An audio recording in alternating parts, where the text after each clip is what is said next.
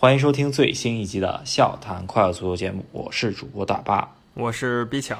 这一节目呢，我们是要聊一聊啊这一周进行的联赛吧。但是在进入主题之前呢，还是要把我们三月底更新的那两期中间观众给我们的呃留言，以及啊我们在微信公众号上面和斯基亚蒂上面啊那个啊投票，再把那个投票结果给大家说一下。因为上个月最后两期节目，一期关于世界杯预选赛，另一期关于没有提出来的天才球星，是吧？这两期节目都是比较有讨论意义的，所以看一下大家留言说什么。那我看到最底下就是最早的一个留言呢，这位朋友告诉我们，我们不应该把所有队伍都称作国家队，应该说国家和地区。这个是肯定的啊。我们在节目里呢。一般来说也会说国家和地区，毕竟有的是国家，有的确实它不是一个国，反正有各种各样的情况吧。但是在这我们这么一个口语的节目里呢，有的时候为了说的方便嘛，就说国家或者国家队了。每次都说国家和地区呢，听众呢可能也觉得有点累。在一些地方说了国家和地区，另一些地方可能就。不那么严谨了，毕竟是一个聊天节目，不是一个官方的电视台节目。嗯，没有做过官方的统计啊，我不知道进入到世界杯决赛圈的时候有没有地区，就它不是一个国家的球队进入过。如果大家之前有有过总结，可以稍微给我们留个言。好像印象中间没有过。是出彩的话，队伍里我印象中也没有。其他的可能有三十二强啊，或者以前二十四强里也许有啊，但是一时间想不起来。有了解的朋友，或者说对世界杯历史特别特别清楚的朋友，可以给我们讲一下。对对对，或者说有可能，呃，有可能是那个时候它还是只是个地区，后来分裂了，这个就很难界定，是吧？总的来说，我们肯定是明白啊，什么是国家，什么是地区的。那为了说的方便嘛，有时候就这么说了。意思大家肯定都是清楚的。对，呃，那反正这个东西，这呃要说清楚，我们肯定得说的特别明白，是吧？感觉就是口语中间一嘴带过的事儿，希望大家多多见谅吧。嗯，这个朋友说的是没有问题的，非要严谨的说的话，应该每次都是这五个字：国家和地区。对啊，那这就是第一个留言。然后关于世界杯的这一条呢？有一朋友说世界杯教会了我们许多地理知识，那我觉得这个是非常对的。我们也是通过世界杯预选赛认识了一些国家和地区吧。呃，举个最简单的例子，我们在讲大洋洲的规则的时候呢，聊了一下是有没有球队能把新西兰给爆冷。如果说一个球队能把新西兰爆冷掉的话，那其他那些岛国就都有机会去拿到大洋洲的半个名额。那这里就得往前追溯一下，提一下十年前的一个大洋洲的杯赛的事情，挺有意思。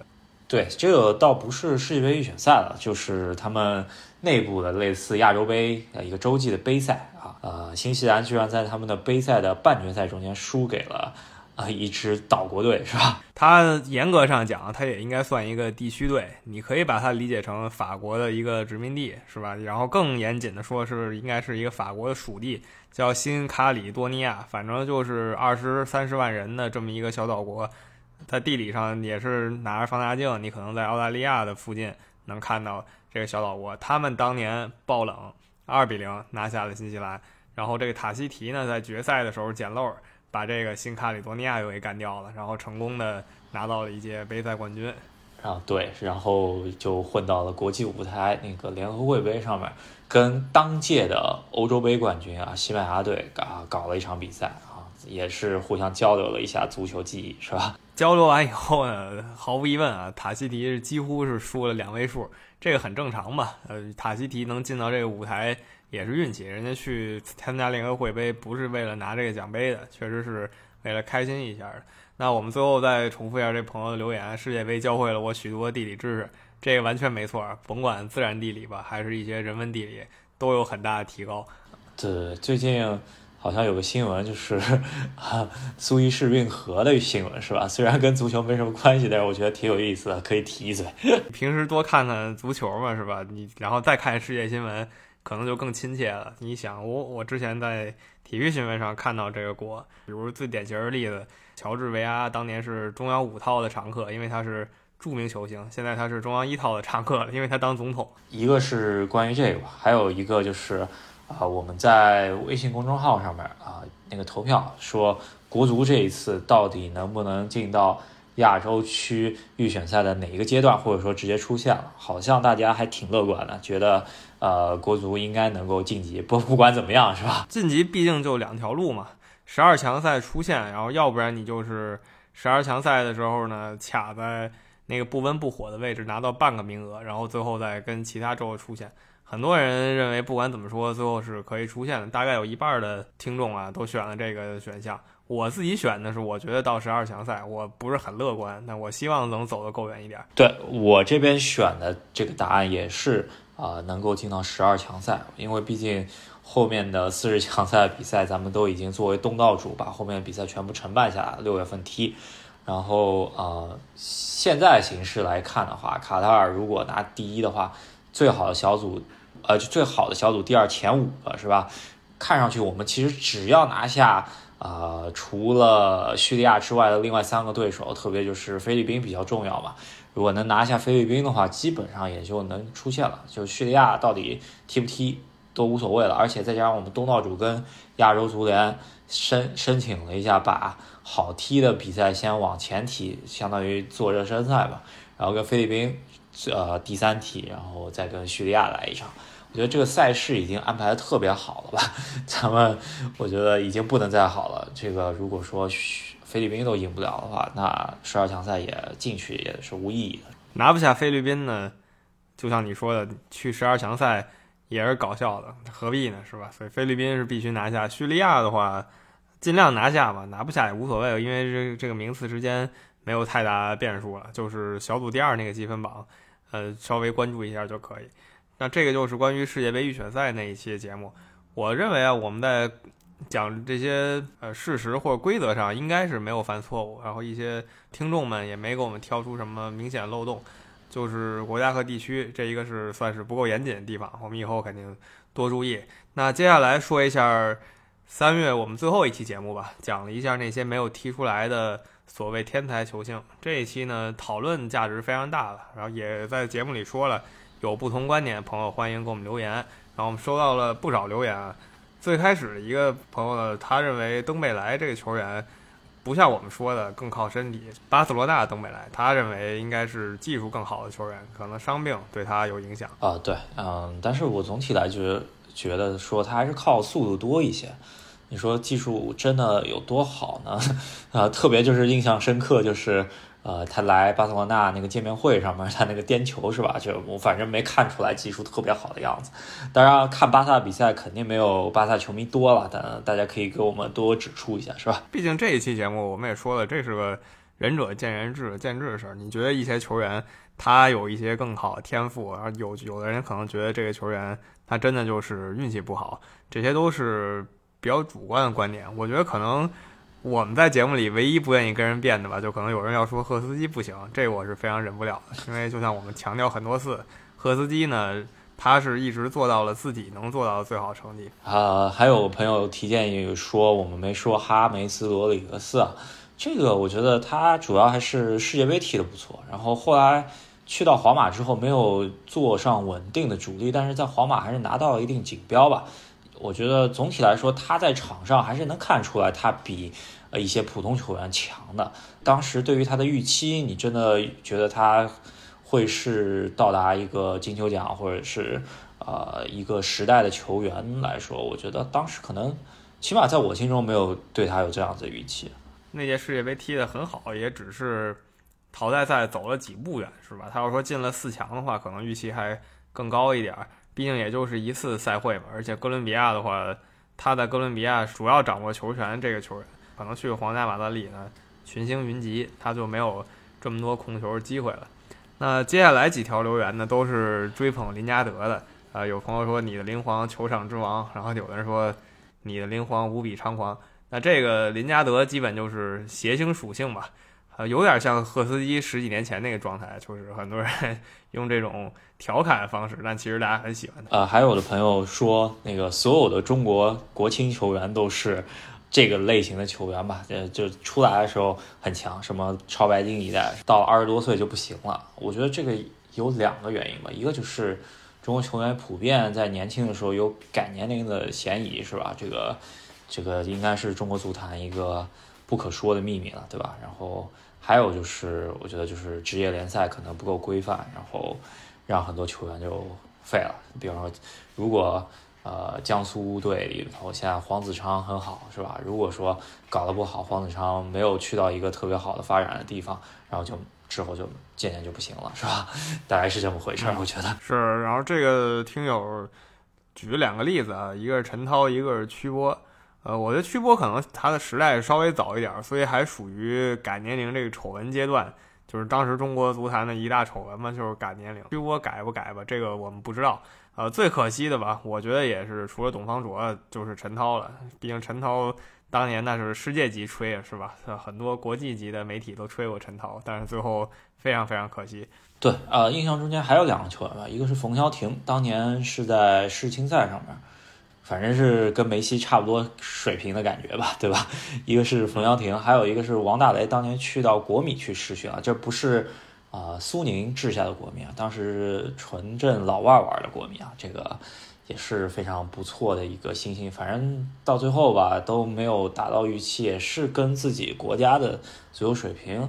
是有一定关系的啊，那也就提到了，就为这就是为什么吴磊情愿是在西乙，也不想回中超的这么一个境地。但啊，反正吴磊现在也是啊上不上下不下的感觉是吧？也比较尴尬了。就是希望吴磊能更进一步吧。讲到中国球员，我们就说到我们那期投票嘛，列了很多没提出来的球星啊，很多朋友都选的是董方卓，毕竟董方卓给我们留下的印象更深嘛。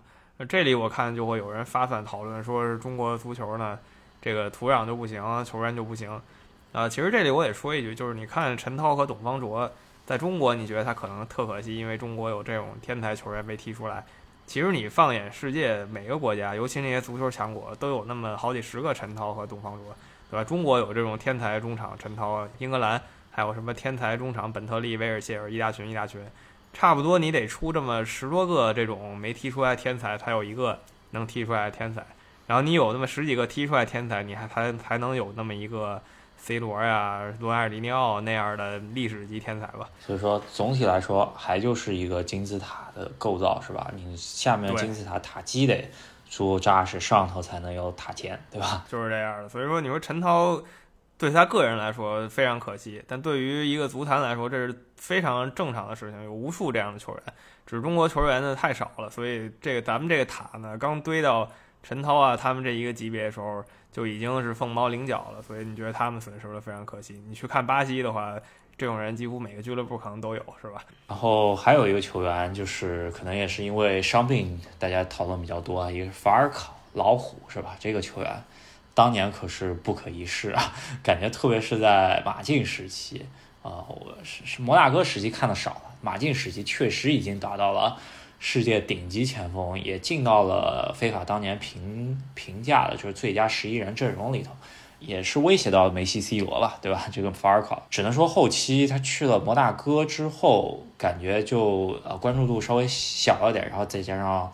啊，回到英超这个主流舞台的时候，伤病实在太多，然后进球也进的不多，然后就把就把他，我我感觉他的呃总体的职业生涯也就过去了，是吧？他疯狂的时候，最经典的吧，就是欧联杯冠军马竞，居然把欧冠冠军切尔西给打没脾气。但他那一场比赛里，因为关注度很大，所以他呃非常的成名。那既然说到马竞的类似的球员，也是马竞和法甲之间的每个球员，就是我们说的勒马尔。勒马尔没踢出来，然后有一个听友呢跟我们说，这赛季其实勒马尔很强，也算开始回本了。那既然这样呢，那是挺好的事儿，看看他能不能继续吧。毕竟他的年龄也没有多大，万一他以后还能再焕发真正的光彩。对对对，呃，还有一个朋友就说到了是去年狼队的这么一个西班牙球员，是吧？这个阿达马特奥雷。这个球员说他牛了一个赛季，然后现在默无闻，我觉得其实还好吧。毕竟，呃，一个球员他刚出来，他的特点是一个身体壮的一一个球员，是吧？然后大家可能对他特点研究以后，是会遇到一个第二赛季的瓶颈期的。我觉得这还挺正常的。有说啊，这个特拉奥雷狼队可能把他卖回西甲，卖回巴萨去，是吧？这个我觉得都还看一下，因为毕竟他是拉玛西亚青训出来的。那还有一个莽人，像刚才说勒马尔啊、阿达玛，这都是非常生猛的球员。然后另一个生猛人物就是雷纳托·桑切斯。呃，这个听友评论雷纳托·桑切斯的话，跟我们说的差不多吧。呃，他还有未来，虽然说预已经远远低于他当年那个预期了。还有朋友可能是跟我们想法一致啊，觉得巴洛特利应该算是一个没有踢出来的球星，也是吧？我觉得起码巴洛特利给我的感觉，起码到现在应该还是意大利主力中锋吧？呃，如果说当年的预期，对吧？现在反正就差得很远了。他如果保留他二零一二年。那一脚爆射，然后脱衣服来一个，就是你也不能说八七外露，还是说过于中二的庆祝吧。就保持那个状态的话，他到现在应该还能在意大利的首发里占据一席之地。再加上现在意大利教练嘛，跟他是私人关系非常好的教练，如果他一直保持状态的话，到今天依旧主力不成问题。然后现在呢，让人唏嘘不已了。对，反正就是 Why always him？现在是 Why always not him？是吧？对，是这样。那这就是我们聊的一些留言，就是尤其是盘点这期吧，很多朋友都跟我们做了讨论。我觉得以后我们有时间的话，可以多聊聊这些，因为多听听大家意见，感觉挺好。对，呃，接下来开始聊一下这一周的联赛吧。这周联赛刚踢了一半，我们录音的时候是吧？然后比较重要几场，呃，英超的比赛、意甲比赛、德甲比赛都已经踢完了，然后咱们可以稍微聊一嘴吧。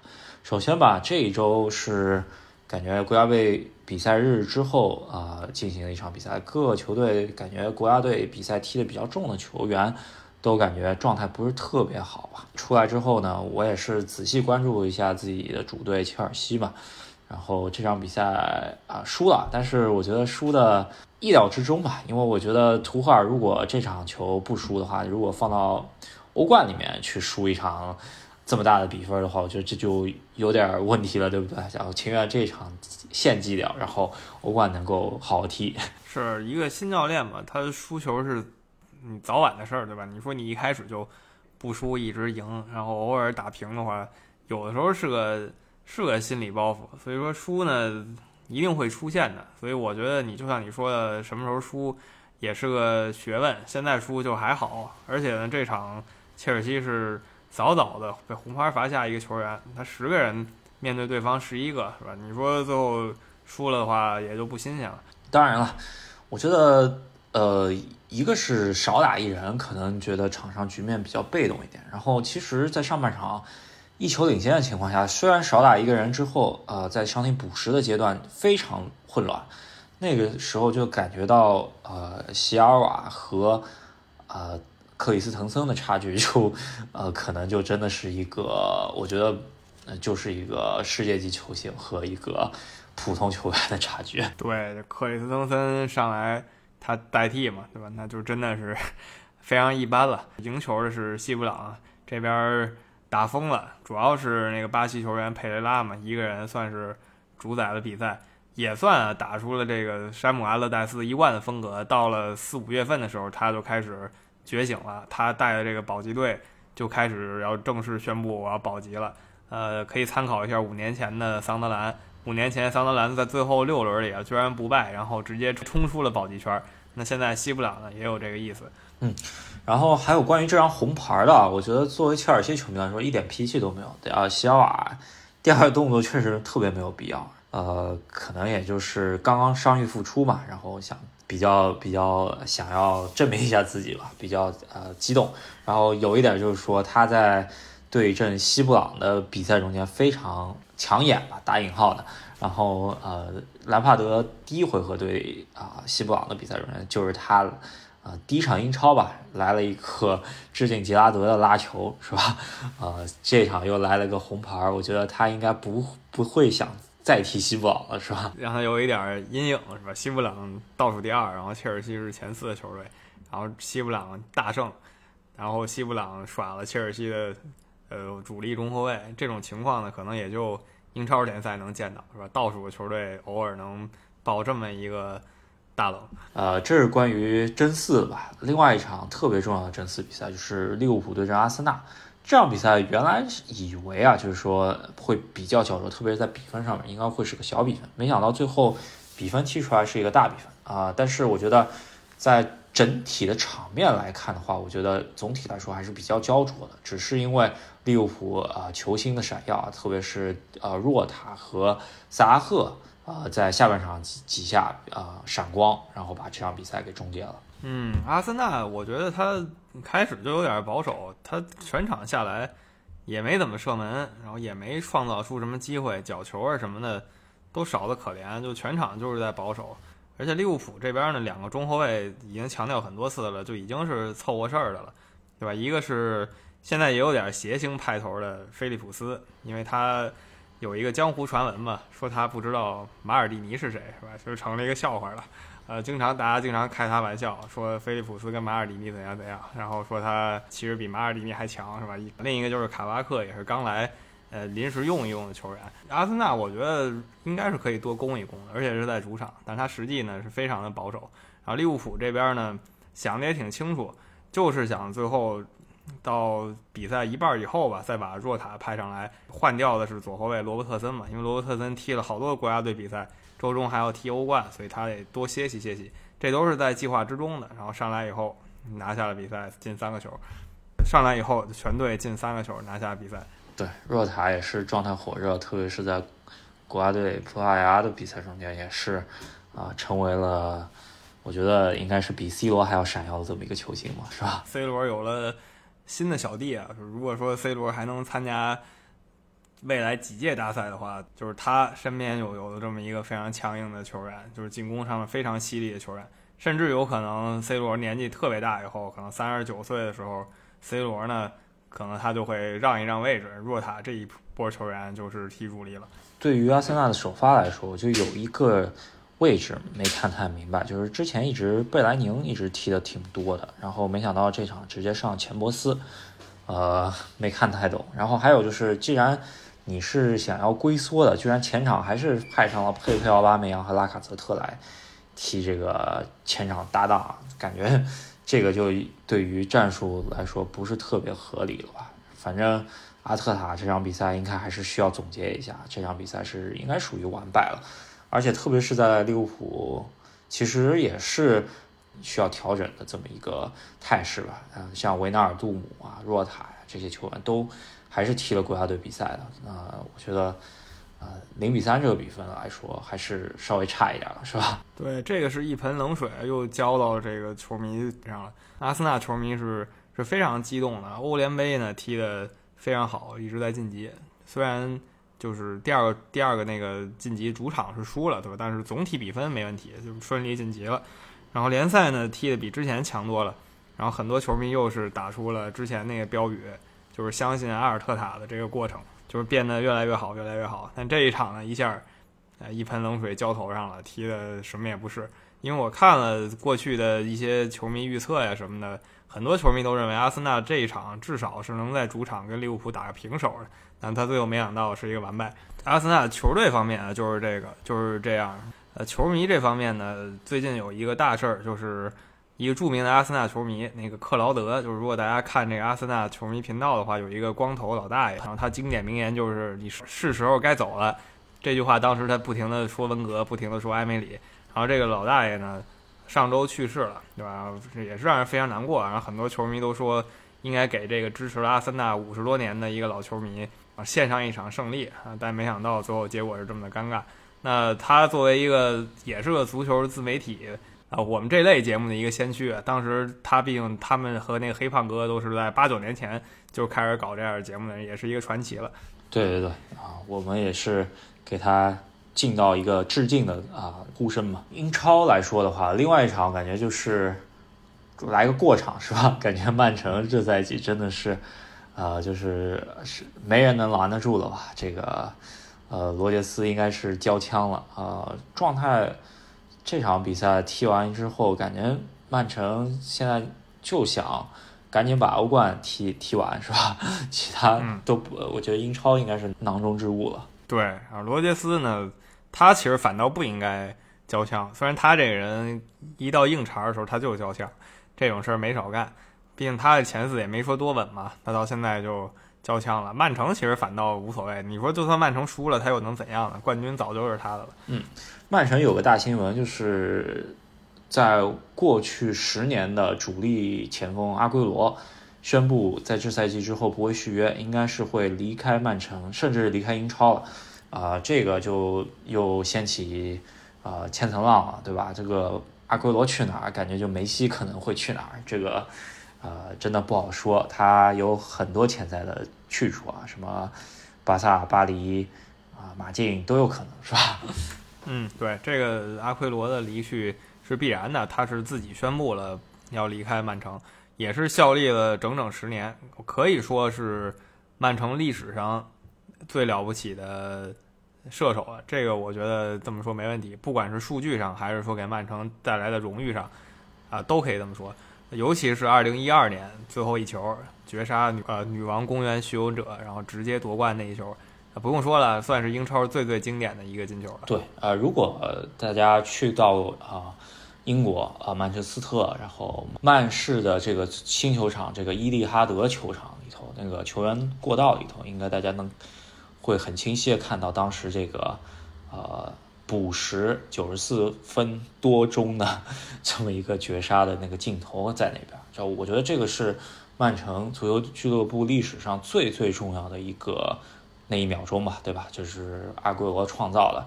反正就是主席也说了，这个在亚图雷、孔帕尼之后，啊，在曼城训练基地里头会给阿圭罗也来一个命名的一条路，是吧？是曼城崛起的四大最功勋球员吧？阿奎罗、亚亚图雷、孔帕尼、大卫席尔瓦，这回呢是真的全都离开曼城队了。对，也是呃，曼城第一波金元足球的啊第一批元老全部退出。啊，时代舞台吧，然后现在来说都是瓜迪奥拉时期引进的球员了，是吧？曼奇尼时代老本儿以后是，呃，不会再有了，是吧？当年曼奇尼呢，他是狂引了几十个人，就比如说前锋位置上就得有那么十几个，是吧阿德巴约呀、特维斯啊，上期提到的本贾尼啊，然后还有什么若呀，然后圣克鲁斯啊，这一群人是吧？哲科呀什么的。全都是过客啊！最后剩下那个人就是阿圭罗。对，嗯，这场比赛阿圭罗也是首发出战，没有拿到进球。然后还有一个球星就是德布劳内，在在国际比赛日归来以后，感觉状态挺不错的。虽然没取得进球吧，但是我感觉他的状态有所回升。看一下之后，呃，曼城呃在欧冠中间的表现吧，我觉得这个应该是啊他们的老板最 看重的一个锦标，是吧？现在来说，刚才提了切尔西，提了利物浦，提了曼城，在联赛里呢，这一场都算是国家队比赛之后大家重新聚拢一下的，然后找找感觉的这么一场比赛。核心还是在下周，是吧？下周欧冠八进四，然后四场球全都要踢。英超的三个队呢，咱们也就聊完了，然后顺便聊一下其他联赛几个队啊。先说一下法甲吧，毕竟这八个队里就一个法甲，那就是巴黎。非常幽默，在这个榜首大战里，巴黎居然输了，输给里尔。然后里尔有谁呢？就是刚才咱们也讨论过的雷亚托桑切斯，是吧？一比零，呃，里尔拿下了巴黎，又确立了领先优势。对，那这赛季的法甲到底鹿死谁手？真的不是巴黎说了算了，是吧？对，然后那就会把后面的比赛弄得很好看了，因为巴黎要去到拜仁的客场，是吧？来踢这场比赛，这个。呃，第一回合到底踢的怎么样？他能不能拿到客场进球？这个是非常重要的一点，是吧？巴黎这士气真的狂打一波折扣吧，是吧？又是吃红牌，虽然里尔也吃红牌，呃，但他输了嘛，是吧？主场输球，士气大打折扣。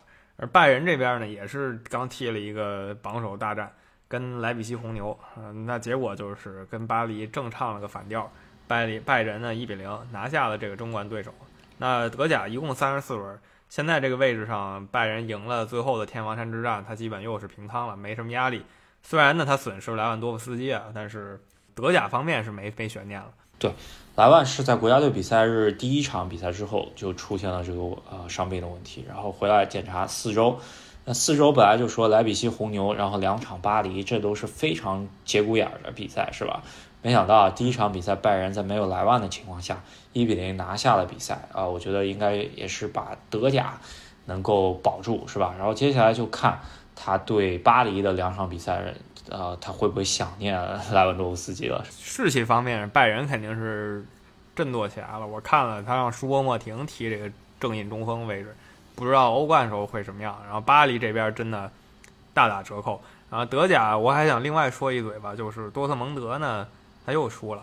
虽然多特蒙德这赛季他是说的很虎啊，哈兰德、桑乔、小阿扎尔，然后加上之前洛伊斯，然后后防呢又有胡梅尔斯什么的，还有什么天才穆科科，但他联赛成绩呢拿不出手，他现在落后的前四都已经七分了。为什么呢？因为今天他又输给。直接争四对手法兰克福，呃，哈兰德他们这些人踢不了欧冠，我觉得他们是无法接受的。对我听说，就是哈兰德已经下了最后通牒，如果说下赛季没有欧冠踢的话，铁定离队。那现在他的经纪人拉要拉拉胖子是吧？已经全满世界给他找下家了 啊！据说最近啊，飞到巴塞罗那跟巴萨主席谈了一下是吧？新主席想要通过签这么一个。啊，绝对的球星嘛，然后来振一振士气。我是觉得巴塞罗那如果签下哈兰德的话，他得卖掉队内一到两个球星啊。反正梅西我估计是留不下来了啊。如果是这样的话，那梅西是留不下来了。总之就是现在你能听过的世界一流的豪门球队吧，都跟哈兰德牵扯到一起。这里可能没有拜仁，因为拜仁有莱万多夫斯基嘛。但英超的利物浦、曼联、切尔西、曼城。这都跟哈兰德多少挂点钩，甭管是位置合不合适，钱合不合适，反正媒体是先把你写一篇文章，是吧？扯一扯，然后法甲巴黎也是挂挂钩，甭管巴黎前场人多不多，先给你写写。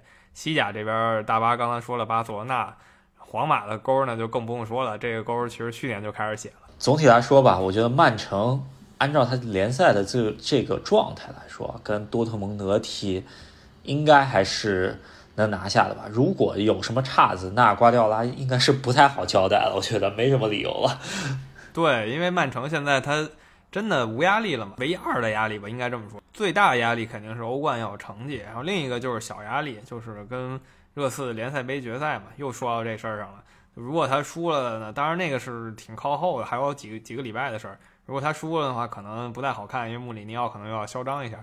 但这个是小压力，这唯一的压力其实就是。这场欧冠了，而多特蒙德呢，现在连欧冠席位都不保，是吧？难道说多特蒙德要跟他豁出去去争欧冠冠军进欧冠吗？曼城在心理上应该已经说是有很大优势了，他已经算是一个严阵以待的状态，而多特蒙德呢挺急躁，所以他呢拿不下来的话，就真的不知道他去找谁解释去了。啊，这场比赛 我觉得曼城应该没太大问题啊。然后提一下另外两场对决吧。一个利物浦，咱们前面也说了，还是中后场有一些问题，对吧？然后利物浦的对手皇马在这这场联赛中间二比零轻取阿尔巴，呃，没什么特别惊艳的地方，但是呃，我觉得就是皇马应该还在正轨上面，也对马竞造成了很大的压力，是吧？他肯定是给马竞施压的，而且他现在赛程他是这周嘛先赛了一场，那马竞是带着压力去踢他那个联赛的。那至于皇马跟利物浦局势如何呢？这个还是看不出来吧，因为皇马也是损失了后防中间拉莫斯。当然有网友调侃是吧？他害怕了这个英格兰的马尔蒂尼、菲利普斯。这个当然这是纯段子了。呃，回头看看吧，两边中后卫都是意思意思的角色，就看看其他位置。对对对，呃，这场比赛反正齐达内应该是换阵了，因为拉莫斯受伤之后啊，变成了一个三中卫五后卫的体系啊。不知道他在对阵利物浦中间能不能也是这么一个体系啊？就反正就是齐达内祭出了他可能不太实用的一个阵型，是吧？那 最后一个欧冠对决就是切尔西跟波尔图，波尔图没太关注，不知道啥情况，但应该也是关注最少的一个对决吧？毕竟实力差距还是摆在这儿。反正我是稍微看了一下吧，反正就是波尔图在欧冠之后三场比赛豪取三连胜。呃，总体来说状态还是挺不错的，呃，突然又感觉到切尔西有那么一点压力吧，因为图赫尔在赛后也说了，就是说，呃，这个时候输是很好的敲醒警钟的一场比赛了。我希望，呃，在客场，虽然是打引号的客场，呃，在塞尔塞维利亚的这么一个主场踢这个这场比赛，我希望切尔西能够。啊，起码把怎么说呃能确立一点小的优势，然后在自己的主场能够拿下对手啊，这个是我的感觉。下一周四场欧冠对决，这些球队目前情况，呃，都聊了，因为他们都要踢欧冠嘛，所以说在周六的时候联赛就已经都踢完了，大概能休息三到四天，然后就是激动人心的欧冠赛事。对，呃，这也是欧冠最好看的一个阶段嘛，因为大家。呃，怎么说？呃，有什么大招都会在这个时候放嘛，是吧？之前印象比较深刻就是热刺对曼城的那场比赛，踢得非常惊心动魄。然后下周的赛事应该会挺精彩的。对，那这一周的周末呢，基本算是预热。然后我们这一期聊一聊这个预热的问题，然后也跟大家讨论了一下。毕竟前两期节目呢，主要以讨论为主，所以这一期是一个双主题的节目。那喜欢我们节目的朋友呢，别忘了在喜马拉雅上、还有网易云音乐上、还有微信公众号上支持一下我们。对，呃，想要加入我们赫斯基大帝微信群的朋友们，可以通过我们的赫斯基啊微信公众号“赫斯基大帝”，然后来寻找到我们。然后希望大家给我们多支持，也是想要听什么主题的节目，也可以给我们多多留言。嗯，那好，我们下期再见。好，下期再见。